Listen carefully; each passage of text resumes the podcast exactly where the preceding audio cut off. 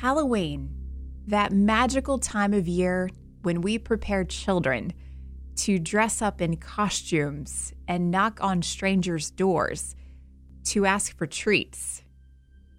It's a unique tradition with no clear origin. Many traditions surrounding Halloween can be traced back 2,000 years to the Celtic Samhain festival, which marked the end of summer and beginning of winter. The dead were said to return to earth on this sacred night. People gathered to light bonfires and offer sacrifices to honor the dead. Villagers used animal skins to disguise themselves in costumes meant to drive away unwelcome spirits. Treats were involved. Tables were covered with food meant to calm evil spirits. Centuries later, the custom evolved with villagers dressing as demons and ghosts, performing for the spirits in exchange for food. An early form of trick or treating that was rejected during the Reformation. But these growing traditions around Halloween continued, and immigrants brought the custom to America in the 19th century. Ever since, Halloween has preyed on our fears while simultaneously serving as a way to have fun, especially for kids. But Halloween 1974 marked a shift in how we celebrate the holiday in America. That night, a Texas man carried out a plan to kill his own son with trick or treat candy. A real life horror story that stirred fear in the hearts of parents for generations. Welcome to Southern Mysteries, exploring the history and mysteries of the American South. I'm your host, Shannon Ballard. This is the story of Ronald Clark O'Brien, the man who stole Halloween.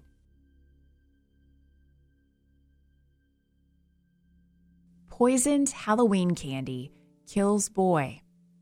This shocking headline out of Pasadena, Texas, on November 2nd, 1974, told of eight year old Timothy O'Brien's death by cyanide poisoning in candy he received Halloween night. Within minutes of eating his bedtime treat, a pixie stick, Timothy became violently ill and his father called for an ambulance. Tragically, within the next hour, Timothy was pronounced dead.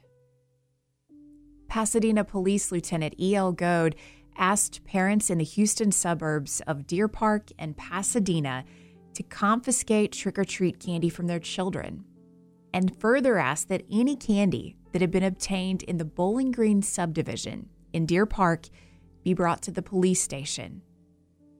Fear spread throughout the community that there could be more poison candy, perhaps a stranger targeting children.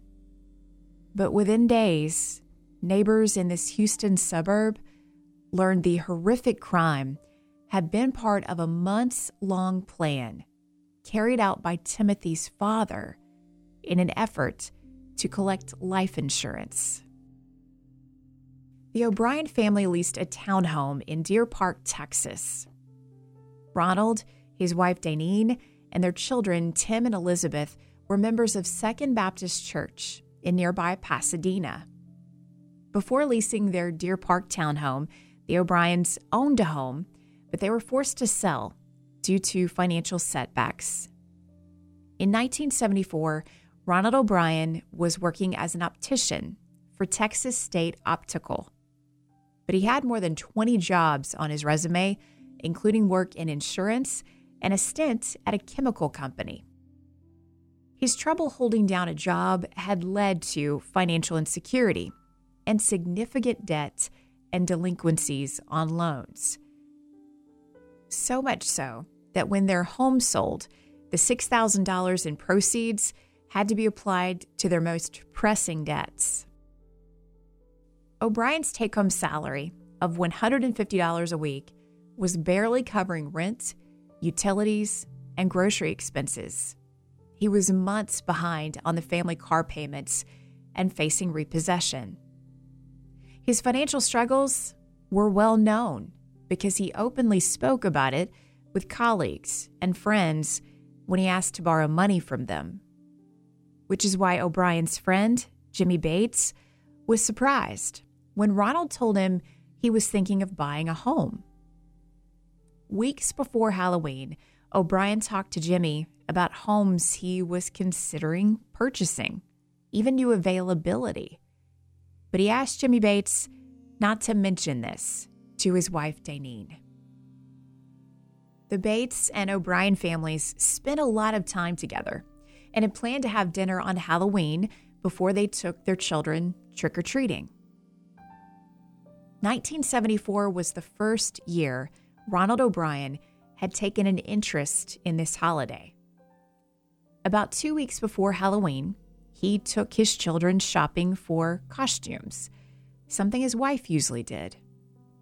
Ronald seemed unusually excited about trick or treating when the family arrived for dinner at the home of Jimmy Bates on Halloween night. After they ate, Ronald and Jimmy agreed they'd take the children trick or treating in the neighborhood around the Bates house. It was cold and rainy that night, so only one of the Bates' two children went out because the other didn't care to walk around in the rain. Ronald and his children, Timothy and Elizabeth, headed out with Jimmy and his son Mark, all bundled up in their rain gear and costumes. Because of the rain, they decided to limit trick or treating to two streets in the Bowling Green subdivision Citation Street and Doneraile Street. Jimmy Bates waited on the sidewalk while Ronald went up to the doors with the children. When they walked up to 4112 Doneraile, the home of Courtney and Carolyn Melvin, there was no answer at the door, so the children ran on to the next house. Ronald O'Brien remained on the porch for about a minute before he went running up to the kids, holding up a few giant pixie sticks. He held them up in the air and told the children rich neighbors were handing out expensive treats. He excitedly told the children he would carry these treats for them because these pixie sticks tubes were 22 inches long and wouldn't fit in their little trick or treat buckets. When the rain picked up again, they agreed to head home for the night. Back at the Bates home, Ronald O'Brien distributed the pixie sticks to his and Jimmy Bates' children and gave a fifth pixie sticks to a boy from their church who came to trick or treat at the Bates door. Ronald then took his children home while his wife stopped off at a friend's house for a visit. Back at the O'Briens, Ronald told Elizabeth and Timothy to get ready for bed. Timothy, still dressed in his Planet of the Apes Halloween costume, asked if he could have some candy before bed. O'Brien told the children they could have one piece, and Timothy asked to eat some of his giant pixie sticks. His dad said sure. So Timothy tried to take a big gulp from the long plastic tube, but he couldn't get the candy out. His dad helped him, reached for the candy tube, shook it, and rolled it between his hands to loosen up what was inside. He handed it back to Timothy, who tried again and was able to eat some of the candy, but told his dad it tasted strange, tasted bad. So Ronald O'Brien gave Timothy some Kool Aid to wash it down. Within minutes, Timothy O'Brien ran to the bathroom and started vomiting. His dad held Timothy up as his son got sicker and went into convulsions. Ronald O'Brien called for an ambulance a little after 9 p.m but there was no saving his son. Timothy was pronounced dead at Southmore Hospital at 10:40 p.m. Pasadena Police Sergeant Bill Lanier told the Houston Chronicle that he'll never forget walking into that hospital emergency room and seeing Timothy O'Brien's lifeless body and the sight of his father, Ronald, sobbing quietly at his son's bedside. Ronald O'Brien explained how Timothy had become ill after eating his pixie sticks. Sergeant Lanier and other investigators who arrived at the hospital noticed there was foam coming from Timothy's mouth, and doctors considered the circumstances to be troubling. Investigators immediately called the Harris County Chief Medical Officer, who told them he needed to know what the child's breath smelled like. When he learned there was a scent of almonds, he told them he would have to confirm it with tests, but it sounded like cyanide. The investigators worried that other children could be at risk and asked Mr. O'Brien where Timothy had gotten that pixie sticks. Officers were immediately dispatched to two streets in the Bowling Green neighborhood where the O'Briens and Bates had been trick or treating. They knocked on each door and asked parents to check on their children, wake them up to make sure they were safe, and then took possession of Halloween candy police were able to recover the other four cyanide laced pixie sticks Ronald O'Brien had passed along to his children, the Bates children, and the trick or treater from church. Thankfully, the remaining four had not been opened. Tests would later confirm the top few inches of the candy tube had been packed with cyanide. Whoever had tampered with that candy had opened the plastic tube that was heat sealed when manufactured, inserted the poison, and then used staples to seal the pixie sticks. The package being sealed with a staple is what saved 11 year old Whitney Parker from the same fate as Timothy. He was the little boy from church who was given one of the poisoned pixie sticks when he came around trick or treating at the Bates house. When police arrived at the Parker's house and explained why they needed to get the candy and check on Whitney, his hysterical parents ran to their son's room to find he had fallen asleep with that pixie sticks in his bed. He wanted to eat it, but hadn't been strong enough to open the stapled package. One of Jimmy Bates' children tried to eat his candy, but when he played with it and some of the powder spilled on the floor, his mom told him candy time was over and took the pixie sticks away. Both children would surely have died had they eaten that candy because tests on all of the pixie sticks revealed levels of poison that were so high it could have killed a few adults. Shocked parents and a heartbroken community mourn the loss of sweet little Timothy O'Brien. People across the country sympathized with the O'Briens over their loss, especially Ronald O'Brien, who delivered the eulogy at his son's funeral, saying Timothy was a kid who loved sports especially football and basketball, and he never met a stranger. O'Brien finished his eulogy of his son saying, I have my peace in knowing Tim is in heaven now. Ronald O'Brien was photographed at his son's graveside service in tears. Then local news reported that back at church, O'Brien sang a solo in remembrance of his son. As neighbors, friends, and strangers mourned the loss of Timothy O'Brien, police were working around the clock to ensure another child wasn't hurt. And the more they talked to Ronald O'Brien, the more suspicious they became that Timothy's dad was involved in the death of his son. In the days following Timothy's death, 30 year old Ronald O'Brien gave conflicting accounts of the source of those pixie sticks. He first said he couldn't remember the exact home where they were handed out, but when police took him back to that neighborhood where they had been trick or treating, he pointed out the Melvin home on Doneraile Street. When police rode by the home with O'Brien in the car, he pointed to the man in the front yard and identified him as the person who handed the candy to him that night to give to the children. That would be the moment everything began to fall apart with Ronald O'Brien's story. The man he pointed out was the homeowner, Courtney Melvin. When police interviewed the Melvins, they learned Courtney left home around 1:30 p.m. on Halloween.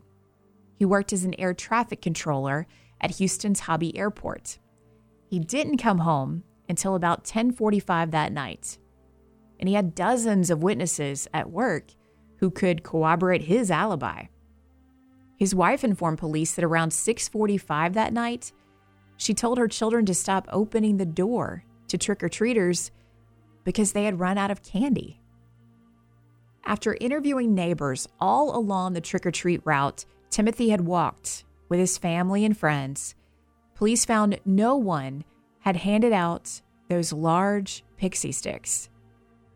When they interviewed Jimmy Bates and learned Ronald O'Brien had stayed back on the Melvin's porch for just a minute after they didn't answer, investigators felt certain O'Brien was the candy man that night. He had been wearing a raincoat, and they theorized he carried the poisoned candy inside his coat and waited for the right moment to give it to the children. What would make investigators believe Ronald O'Brien was willing to poison his own child and other children. O'Brien had left a trail of evidence that police were able to follow, including a clear motive. They knew of his financial trouble and learned that when Ronald O'Brien met with the funeral director to plan Timothy's funeral on November 1st, he asked questions about insurance payouts and was told he needed a separate death certificate to claim each insurance policy. Ronald O'Brien ordered six death certificates. Investigators learned that despite his financial stress, O'Brien made a move in January 1974 that worried his wife and seemed an unnecessary expense. He opened an account at Pasadena State Bank with the benefit of each member of the family being covered by a $10,000 life insurance policy under what was known as the New Outlooks Plan. The family signed the signature card at the bank and they were covered. But his wife pushed back, saying that small premium they had to pay on the account was a strain on their already tight family budget. She also told Ronald there was no need to pay for life insurance for their children. Months later, he made an appointment with a life insurance agent to write up a policy for his wife, but she canceled the appointment. Again, saying it was an unnecessary expense. In early October, Ronald O'Brien purchased $20,000 life insurance policies on both of his children policies he purchased behind his wife's back. Weeks later, he purchased additional policies on Timothy and Elizabeth.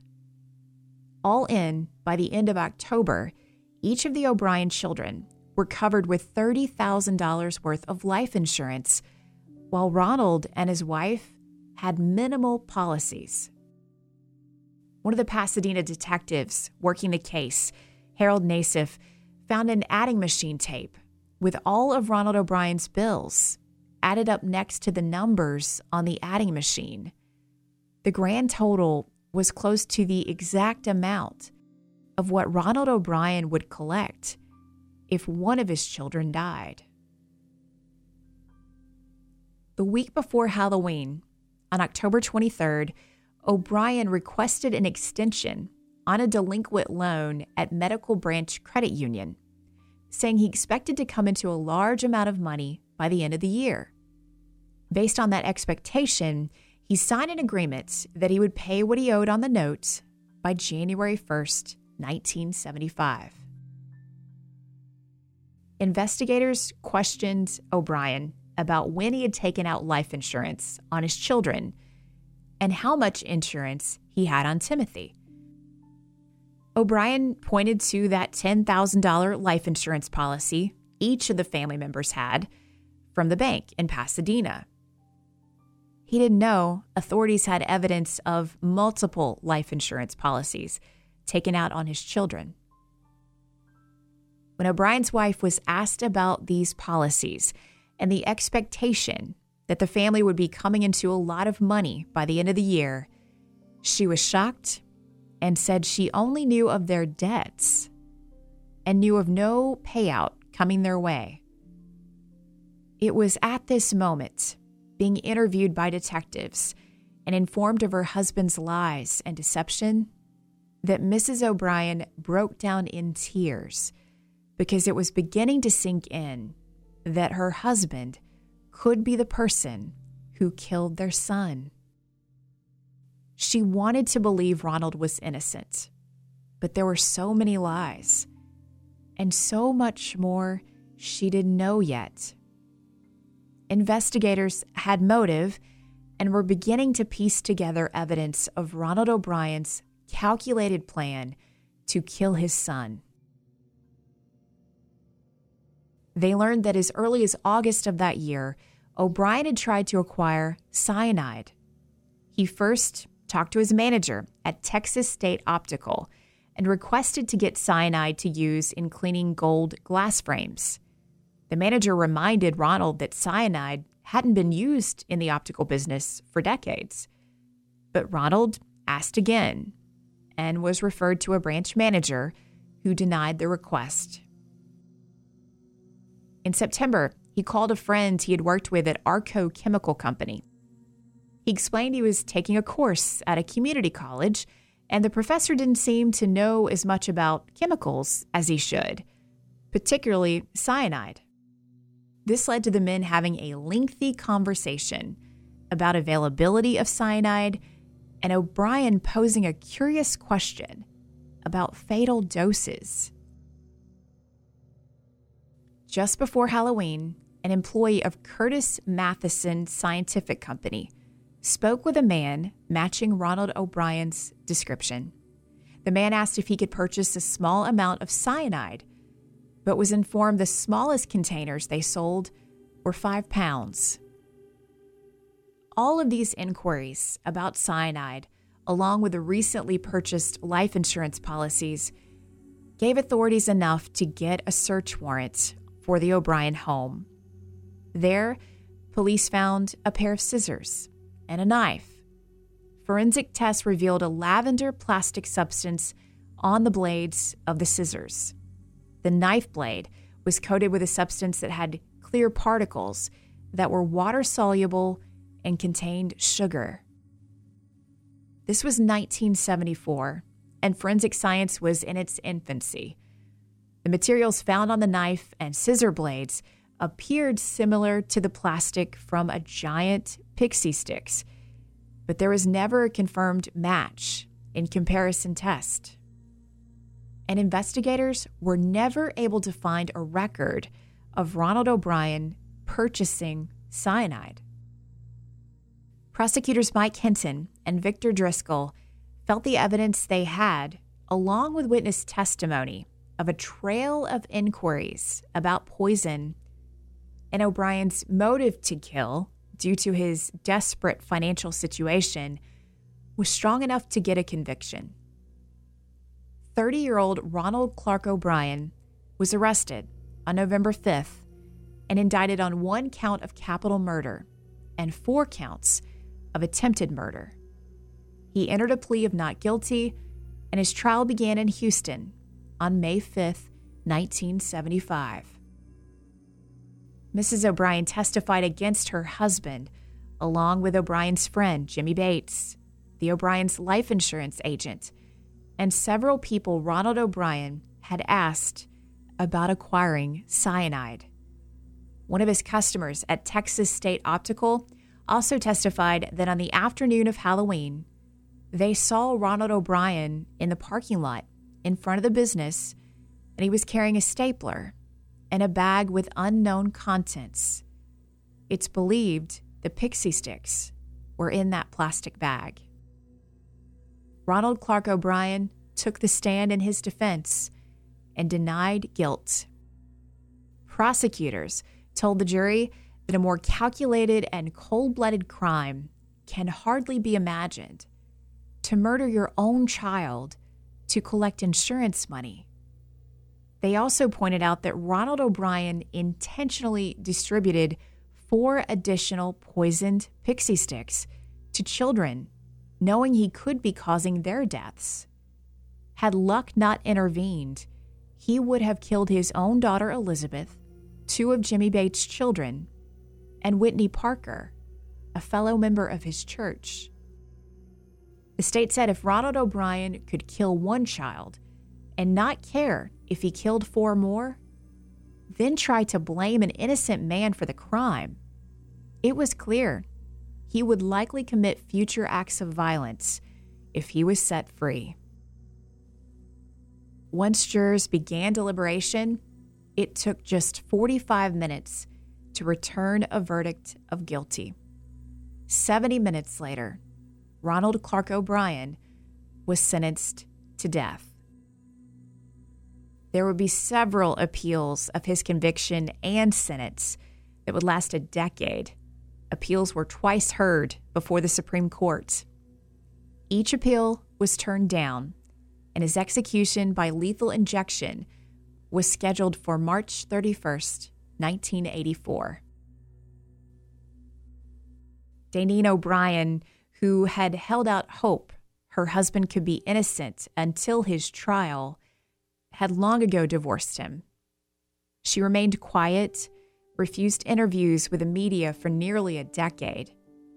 But she agreed to an interview on the eve of O'Brien's execution, in which she shared how she came to terms with what he had done and how she planned to move forward. Before his trial, his wife Daneen visited O'Brien in Harris County Jail once a week.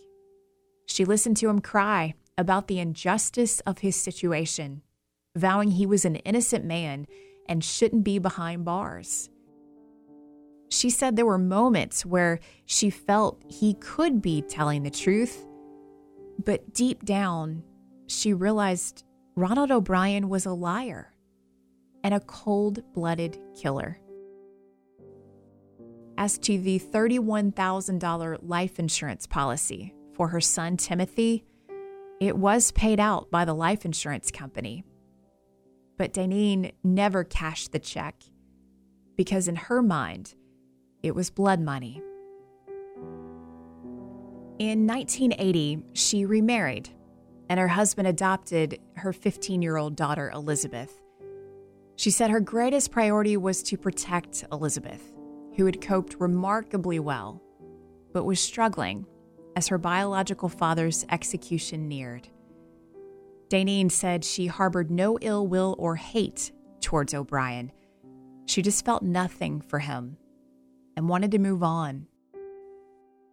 The loss of Timothy meant there would always be a void in her life, but she felt once O'Brien was gone, she and her daughter could end the nightmare they had been living for nearly a decade and move toward a new beginning.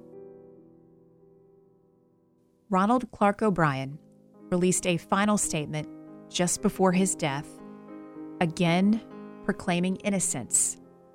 It read in part what is about to transpire in a few moments is wrong. However, we as human beings make mistakes and errors. This execution is one of those wrongs, yet doesn't mean our whole system of justice is wrong. Therefore, I would forgive all who have taken part in any way in my death.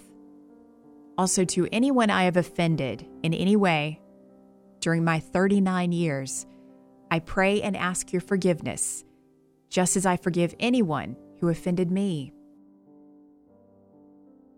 Ronald Clark O'Brien's execution by lethal injection began at 12:01 a.m.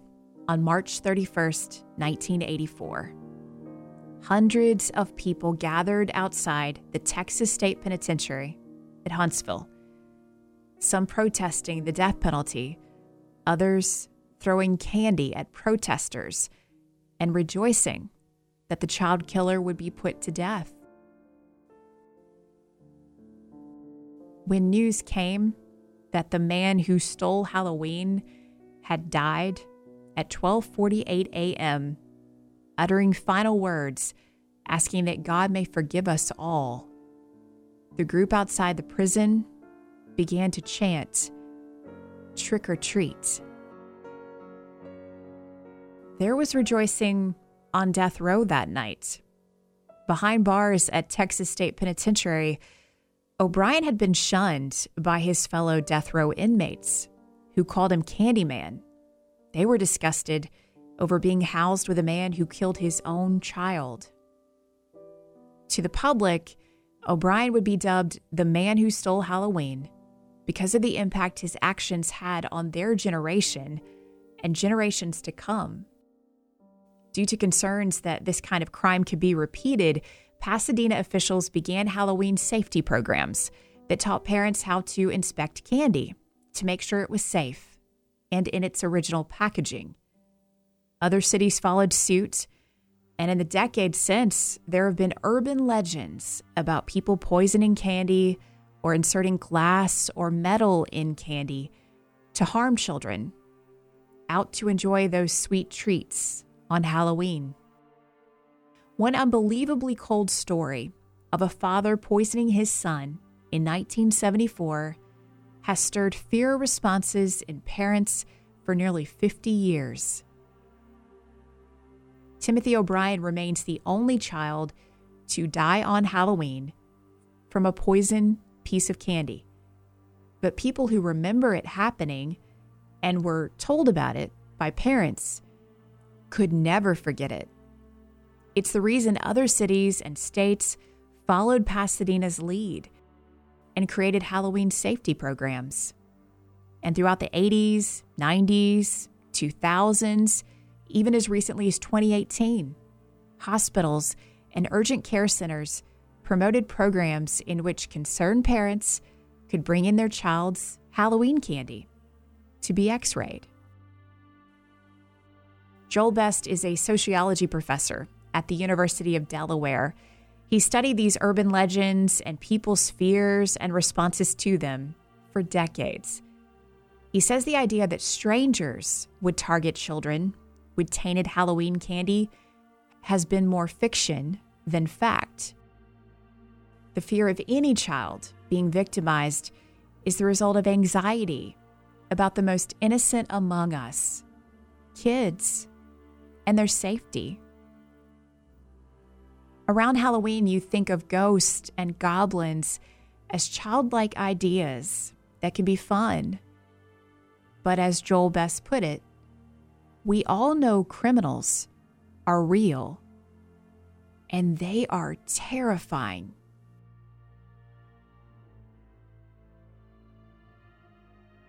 Southern Mysteries is created and hosted by me, Shannon Ballard.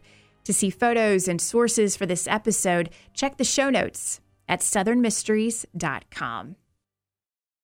And if you like Southern Mysteries and want to hear more, you can hear bonus episodes when you join me on Patreon. You can catch up on all the Southern Mystery Shorts episodes at patreon.com slash Southern Mysteries. And to ensure you never miss a new episode, make sure you tap the follow button where you're listening now so you always see when that new episode goes live. Since this is a bi weekly show. And if you like Southern Mysteries and want to encourage others to listen, rate and review the show where you're listening now so other folks know it's worth checking out. It's another way to support the podcast. I appreciate that and appreciate you so much for listening to Southern Mysteries.